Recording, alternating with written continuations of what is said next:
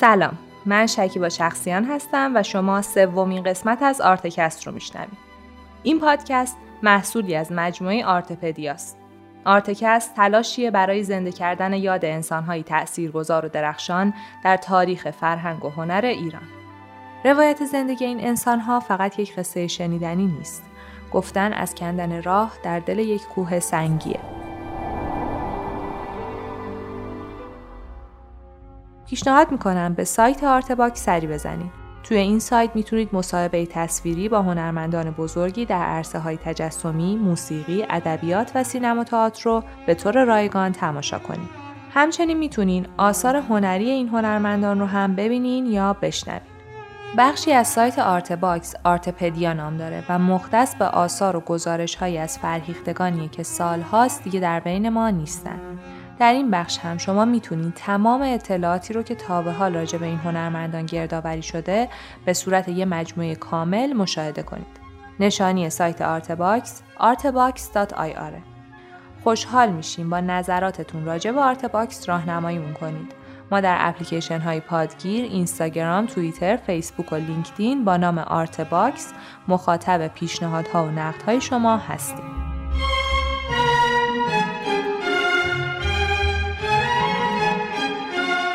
قسمت دوم آرتکست روایت زندگانی فریدون رهنماست به نام فریدون رهنما سراینده انسان. این قسمت رو با نقل قولی از خانم فریده رهنما، خواهر فریدون رهنما شروع می‌کنم. با پرداختن به زندگی کسی که دیگه در زمان ما نیست، ممکن است خواننده خیال کند داستانی را آغاز کرده که پایانش را از پیش می‌داند. اما به نظرم رویدادهای زندگی یک انسان فیلمی نیست که بتوان برعکس چرخاند. زندگی بازگشت به عقب یا پلی بک را نمی‌شناسد و هیچ جویباری مسیر عکس نمی‌گیرد. تنها در تقلید است که چیزی تکرار می‌شود، آن هم به شکلی بیجان و غم‌انگیز. هر دوره از زندگی یک انسان به همان دوره و به آن گونه که واقعیت را آزموده است باز می‌گردد.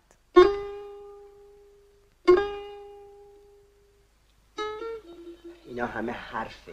شما بیمارید، بیمار خودتونید. دوست داشتن که بیمار نمی‌کنه. برعکسه. دوست داشتن که آزار نیست، گشایشه، نجاته.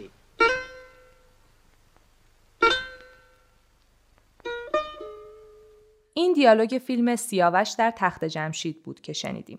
این فیلم جنجال‌های زیادی بین سینماگرا و منتقدای ایران تو دهه چهل شمسی برپا کرد. اکثر سینماگرا و منتقدا فیلم سیاوش در تخت جمشید رو ضعیف و بدساخت یا ناشی از بیسوادی کارگردان آن می‌دونستند. این فیلم تنها به مدت چهار روز تو سینما بولوار اکران شد. بعد دیگه به نمایش در نیامد. اما با ترجمه و اکران فیلم در خارج کشور، نظر منتقدا و سینماگرای اروپایی راجع به فیلم سیاوش در تخت جمشید سراسر تحسین و شگفتی بود. هانری لانگلوا، رئیس سینماتک فرانسه تو اون زمان، گفت فیلم با بکارگیری وسایلی اندک تأثیر نمایش سترگی را در بینش و روان ما بر جای می‌گذارد. فیلم سیاوش در تخت جمشید برنده جایزه ژان اپشتاین از جشنواره لوکارنوی سوئیس شد. این جایزه که زمانی تو دستای دسیکا به خاطر کارگردانی فیلم دوز دوچرخه بود، حالا به کارگردان سی و هفت ساله ایرانی برای فیلم سیاوش در تخت جمشید اهدا شد.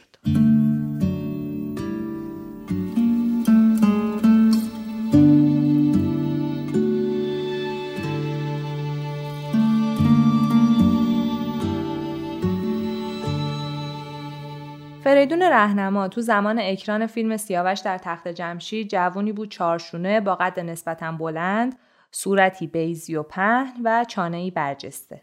فریدون چشمانی درشت و نگاهی عمیق و گیرا داشت. یه خال گوشتی مشخص کمی بالاتر از وسط دو ابرو و متمایل به ابروی چپ در پیشونیش دیده میشد. بینی کشیده و کمی گوشتی داشت، موهای کم پشت که به مرور در سالهای آخر عمر فریدون کمتر و کمتر شدند.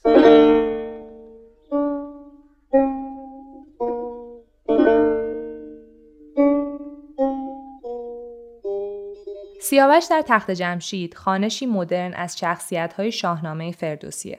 فریدون رهنما شخصیت‌های اصلی داستان سیاوش رو در تخت جمشید سال هزار و سیصد و چهل و شش حاضر میکنه. اونا آزادانه میان مردم در تخت جمشید دهه چهل شمسی و در موزه تخت جمشید قدم میزنن، با مردم گفتگو میکنن و گریزی به داستان‌های شاهنامه میزنن. شخصیت‌ها زمان اسطوره‌ای خودشون رو با زمان حال مقایسه میکنن. راستی که میگن این افراسیاب عبوسه بی خود نیست. نقشش دیگه. نقش ما چیه؟ هیچ معلوم هست؟ همش همینو میگی. چون همینم هست. هر چه زمان بگذره آدم میفهمه که هیچ چی معلوم نیست. تو مثل اون وقتها حرف میزنی. حالا مگه با اون وقتها چه فرقی داره؟ باز همون حرفا تو سرشون هست. همون خیالها. منتها یه جوره دیگه.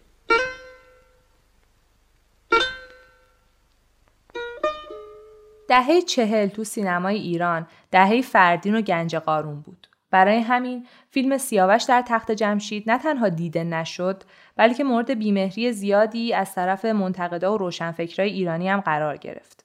خیلی از آدما به فریدون رهنما برچسب فرنگی معابی و غرب زدگی زدن. به طور مثال سعید سلطانپور، مبارز سیاسی و روشنفکر اون زمان، درباره فریدون رهنما نوشت: فریدون رهنما شورای تئاتر تلویزیونی تشکیل داده است.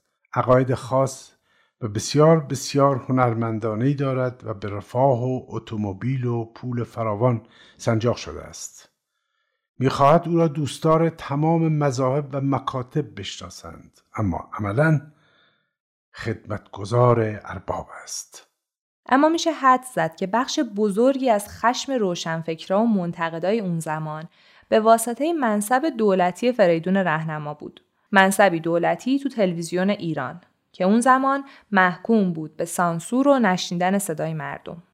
فریدون رهنما تو فاصله سالهای هزار و سیصد و چهل و پنج تا هزار و صد و چهل و نه رئیس بخش پژوهش تلویزیون ملی ایران بود. اون بخش مستندسازی و پژوهش در مورد ایران رو راه انداخت.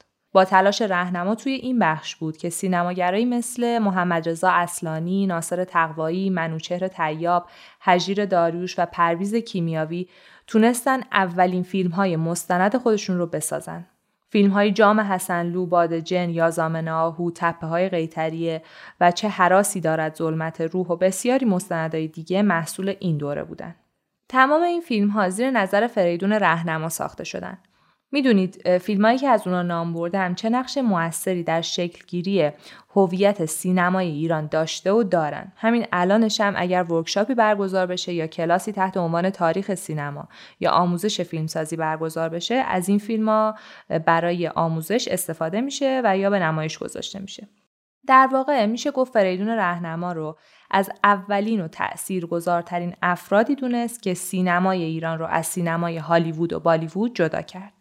رهنما با آثارش از سینمای اون زمان ایران پرسید نسبت هویت ایرانی با هنر سینما چیه؟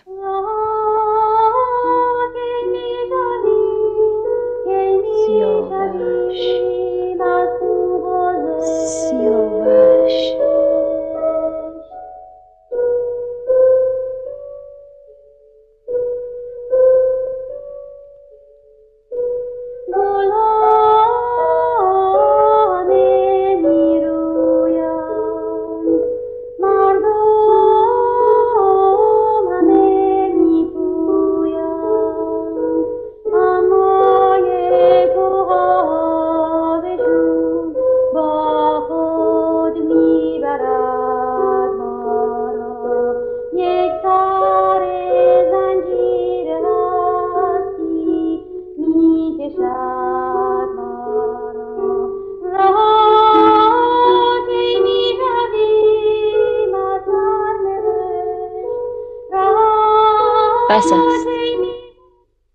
میلرزی، تو هر بار میلرزی. باش، با من باش، بیشتر. افسردم، باید که نه، امروز تنها و ناخوشترم. با من بمان. رامشگران را بخوان. نه، که اندوه من صد برابر شد. پژمرده‌ام، افسرده‌ام چون تو. سوگوارم، آری سوگوار. تو از مرگ مامت، من از مرگ دل. پروفسور هانری کربن، شرق شناس و ایران شناس مطرح توی دنیا، بعد از دیدن فیلم سیاوش در تخت جمشید میگه که فریدون رهنما تو این فیلم تونسته اون عالم خاص ایرانی رو که هانری کربن همیشه در جستجوی نشانه هاش بوده به تصویر بکشه. کربن تو صحبتاش از یه ویژگی مهم فیلم صحبت میکنه. به نظر من این ویژگی مختص شخصیت فریدون رهنماست که در آثارش هم نمود پیدا کرده. هانری کربن. خواسته کارگردان در فیلم سیاوش در تخت جمشید نه بازسازی است و نه بازسازی تاریخی. در حقیقت اهمیت کاری که او در پیش گرفته بود زمانی برایش روشن شد که درباره شخصیت سیاوش به تعمق پرداخت. شخصیتی که به گفته خود او مجذوبش کرده بود و آنچه در شخصیت سیاوش فریدون رهنما را مجذوب ساخته وجود مردی است که اندیشه مرز را پذیرا نمی شود. آن مرزی که بر همه درگیری های مردمان سایه افکنده و تلخیص همه محدودیت هایی است که سد جهش های آدمی می شود و رؤیا را در هم می شکند. برانداختن همین مرز است که فریدون رهنما آن را در سراسر فیلم خود مطرح می کند.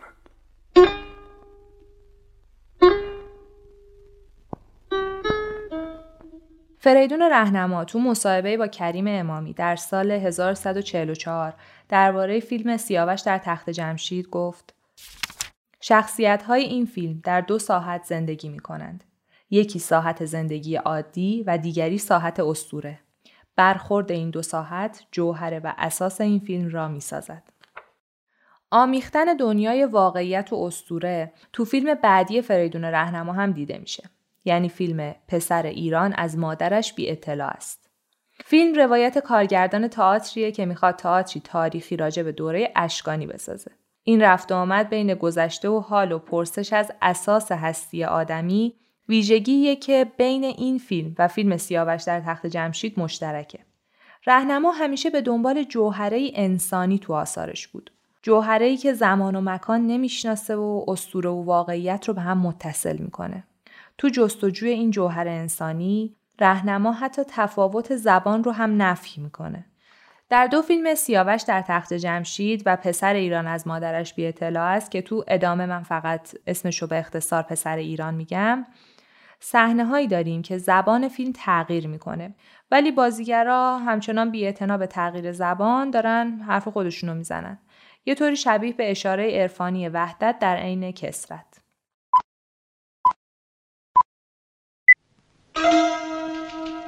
فیلم پسر ایران از مادرش بی اطلاع است. تاریخ اکران هزار و سیصد و پنجاه و پنج.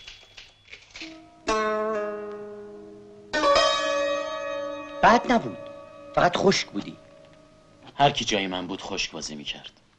صبر کن، اگر به شخصیتش خوب فکر کنی می‌بینی که او فکر می‌کنه کارش درسته. حتی اینجوری بهتر می‌تونه به مملکتش خدمت کنه. مثل افشین، افشینو که می‌دونی و بلایی که سر بابک آورد. اونجا با عرب‌ها جنگ داشتیم، اینجا با یونانیا و اینجا و اینجا با شکم گرسنه و با این راه طولانی که هر روز باید تا این باشگاه لعنتی زر کرد. کی مجبورتون کرده؟ هیچ کس. خوشبختانه من جناب کارگردان غلام نیستم. غلاما پیشکشتون. عجیبه هنوز یگما نشده. اینو که همه میدونستن. ببینید ما از نو سر یک چهارراهی قرار گرفتیم. در تاریخ بارها این برای ما پیش اومده. انگار دوباره میخوایم وضع خودمون رو روشن کنیم. یعنی خدا کنه اینطور باشه، یک جور جوونی تازه. اما اینجا سرزمین پیریه، همون پیری که بالاخره سر کشورهای جوون هم خواهد اومد، شاید حتی آمده. زمان تصرف یونانی‌ها هم خب همینطور بود. ما پیرتر بودیم و شکست خوردیم، اما چطور دوباره جوان شدیم؟ موضوع همینه. کار اشکانی‌ها بجزی نیست. آیا ما میتونیم دوباره کار اشکانی‌ها رو انجام بدیم؟ ها؟ میتونیم؟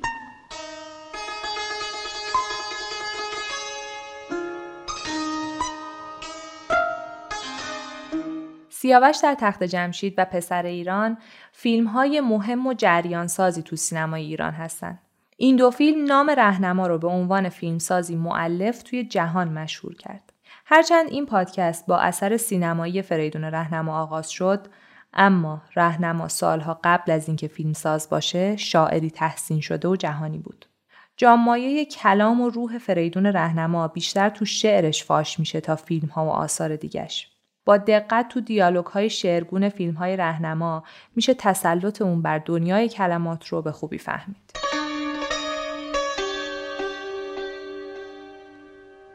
هرودوت نوشته است خشیارشا پس از آن که با پیروزی از هلسپوند گذشت ناگهان سخت غمگین شد.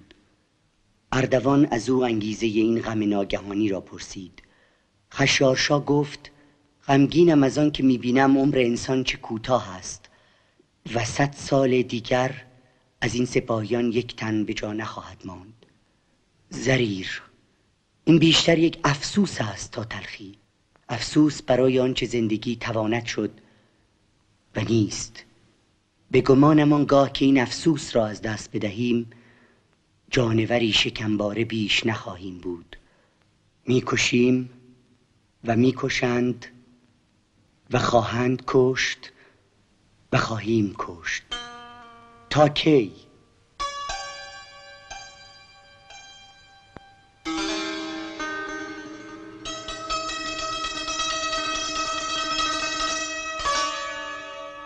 فریدون رهنما هم به فارسی شعر میگفت هم به زبان فرانسه.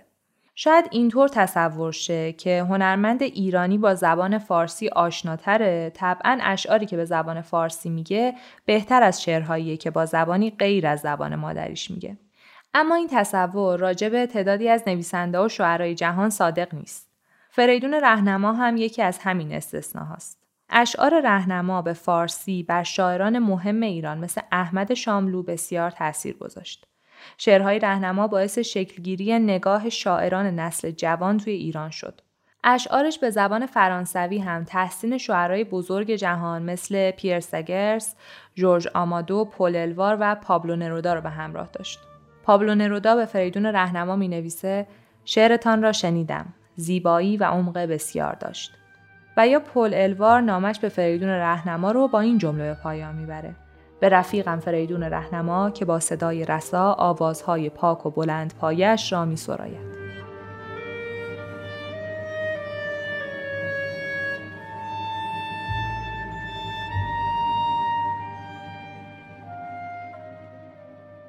داریوش شایگان راجع به ویژگی دو جهانه بودن اندیشه و شعر فریدون رهنما میگه به نظرم نزدیک من فریدون دو علت داشت. دلیل اول این بود که هر دوی ما سخت عاشق ایران بودیم. دلیل دوم تربیت فرانسوی ما بود که مختصات فرهنگی ما یکی بود. فریدون از کودکی در فرانسه بزرگ شد و به مدتی هم در لبنان اقامت داشت. به ادبیات فرانسه احاطه داشت. شاعرای معاصر فرانسه رو به خوبی میشناخت و حتی خودش به زبان فرانسه شعر میسرود.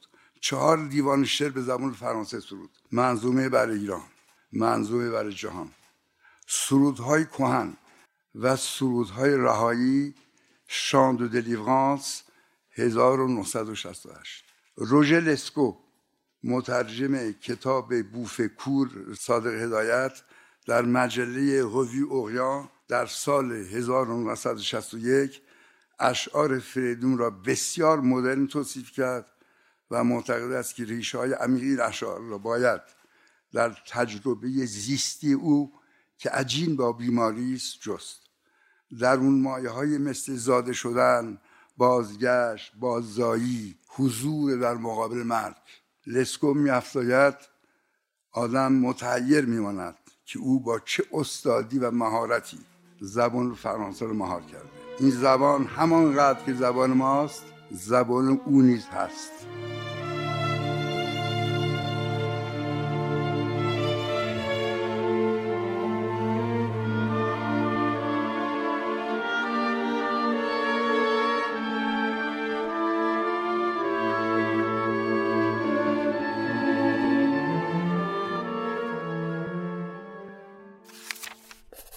شاعر فریدون رهنما با صدای دکتر قطب‌الدین صادقی.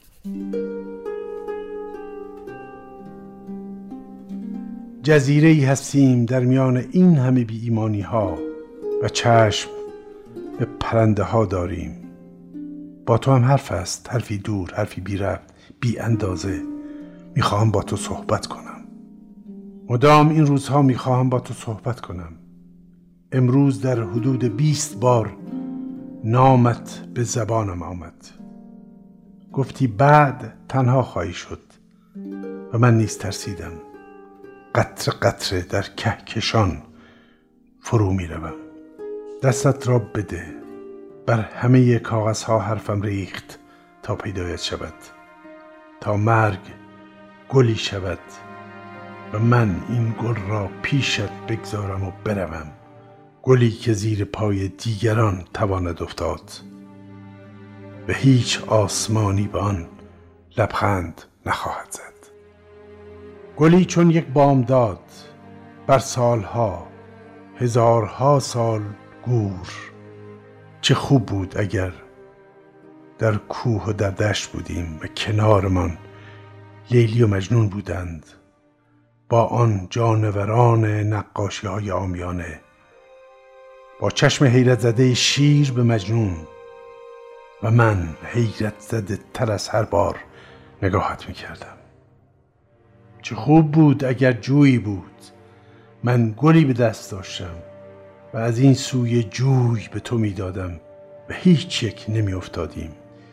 به سویت آمدن در میان است و پیشت ماندن. در خاک چشمانت گورم کن. روزی که بپیوندیم زایشی در ذرات فلک روی خواهد داد و راهی از شفافیت.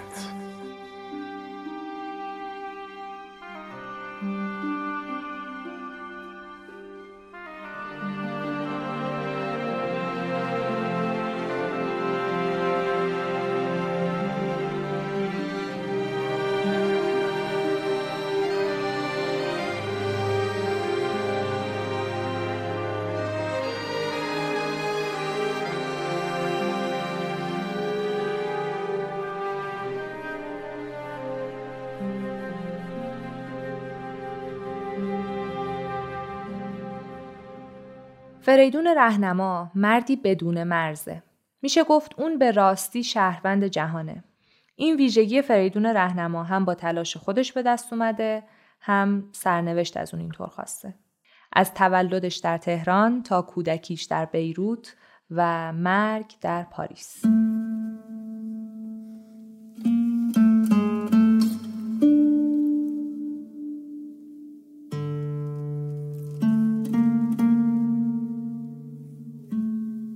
فریدون رهنما دو خرداد هزار و سیصد و نه توی تهران متولد شد. وقتی چهار ساله بود، پدرش زین‌العابدین رهنما به بیروت تبعید شد. اونم ناچار به همراه خانواده‌اش به بیروت رفت. اینجا لازمه اشاره‌ای به شخصیت پدر فریدون رهنما هم داشته باشیم. زین‌العابدین رهنما نویسنده، مترجم، روزنامه‌نگار و سیاستمدار دوره قاجار و پهلوی بود. فعال مدنی و مشروطه خواه بود، دو دوره هم نماینده مجلس شورای ملی شد. اما در حدود سال هزار و سیصد و چهارده به علت نوشتن مقالات تند علیه رضا شاه و دودمان پهلوی تو روزنامه ایران که مدیریتش رو به عهده داشت، اول به زندان افتاد، بعد هم با وساطت مخبر السلطنه به بیروت تبعید شد. زین‌العابدین رهنما به زبان عربی و فرانسه مسلط بود. مادر فریدون رهنما زکیه حائری، دختر حاج شیخ عبدالله حائری ملقب به رحمت علی شاه بود. رحمت علی شاه از مهمترین شیوخ سلسله نعمت‌اللهی گنابادی بود. او تعدادی کتاب عرفانی خیلی مهم رو برای اولین بار تصحیح کرد و به انتشار رسوند. از معروفترین این کتاب‌ها میشه از کتاب فیه ما فیه مولوی یا صبحة الابرار جامی نام برد. زین‌العابدین رهنما و همسرش زکیه حائری سه پسر و دو دختر داشتند. فریدون فرزند سوم این خانواده بود. حالا تا حدودی متوجه حال و هوایی شدیم که فریدون در اون زاده و بالیده شد. فضای دینی و عرفانی تنیده با فعالیت‌های جدی سیاسی و سفرهای پیاپی به کشورهای مختلف.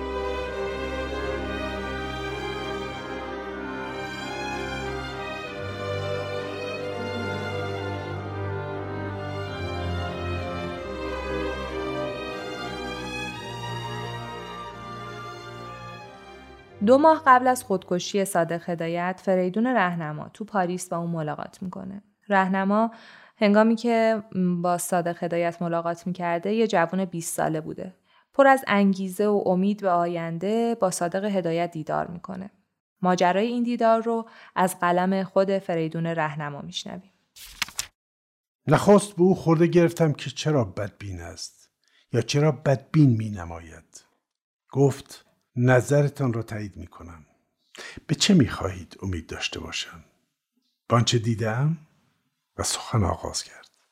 هنوز گفته‌هایش در گوشم است. انگار همین دیروز بود. از نویسندگی گفت. از کتابش به نام درد دل میرزا یدالله که تازه چاپ شده بود. گفت در میان کتابش اعلان جوراب نایلون گذاشته بودند. به ناشر این را میگوید. ناشر پاسخ میداد باید متشکر باشی که این مزخرفات تو را چاپ کردم. گفت به فکرش آمده که اقامه دعوا کند، اما دوستانش او را از این کار باز داشتند. در میان گفتهایش این جمله چندین بار تکرار شد. وقتی به ایران رفتید خواهید دید. من هم وقتی در پاریس تحصیل می کردم سن شما رو داشتم و چه فکرها که نمی کردم برای این سرزمین، برای زادگاه. سپس از دیگران گفت، از برخی که شناخت تر هستند و از برخی دیگر، و با چه تلخی. و من به تدریج حس کردم چه صداقتی دارد، چه انسانیتی دارد، چه بلند پایه است، چه سرفراز است. و حتی به چشمم از نوشته هایش نیز برتر آمد. و همیشه این همان است که من می جویم و جستم. و همیشه گفتم زیستن ارجمند سخت تر از هنر ارجمند است.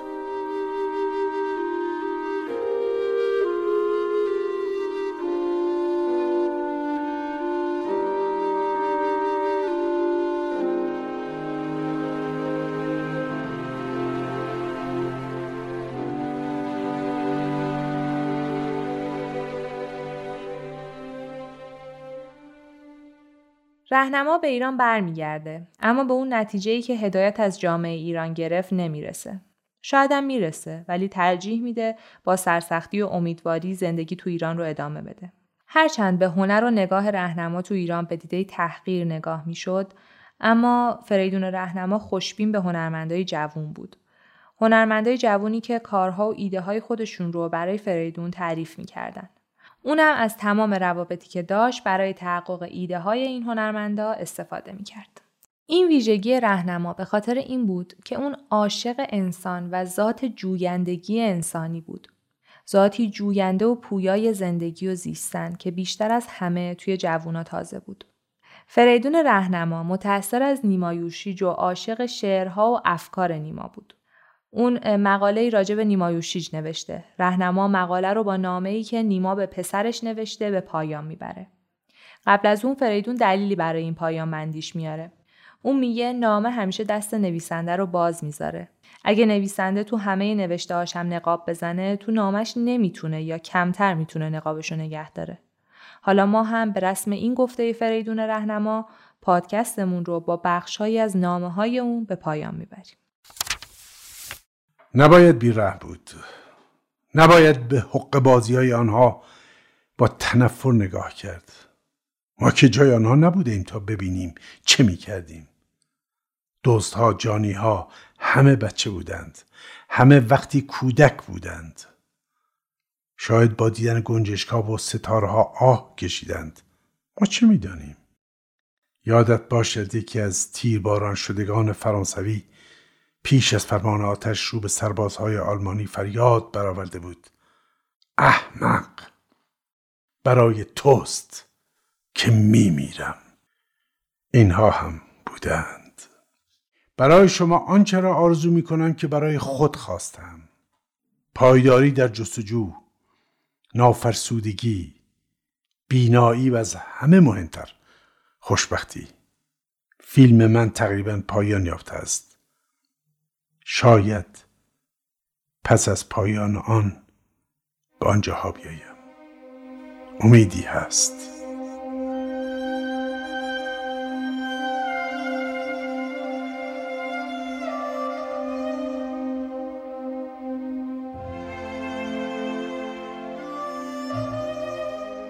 آقای فخرالدین انوار تهیه کننده آرتکست هستند. از آقای قطب‌الدین صادقی که صدای گرمشون رو در بخش‌های مختلف این پادکست شنیدین، صمیمانه ممنونم. از آقای علی دهباشی سردبیر مجله بخارا خیلی تشکر میکنم که با دلسوزی و دقت زیادی مطالب خیلی مهمی رو در اختیار ما گذاشتن تا متن آرتکست نوشته بشه.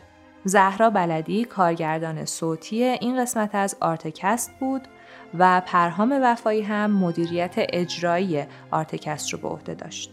این قسمت از آرتکست در استدیو آرت باکس ضبط شده. من شکیبا شخصیان، پژوهشگر و مؤلف این قسمت، از شما بسیار تشکر می‌کنم که آرتکست رو برای شنیدن انتخاب کردید.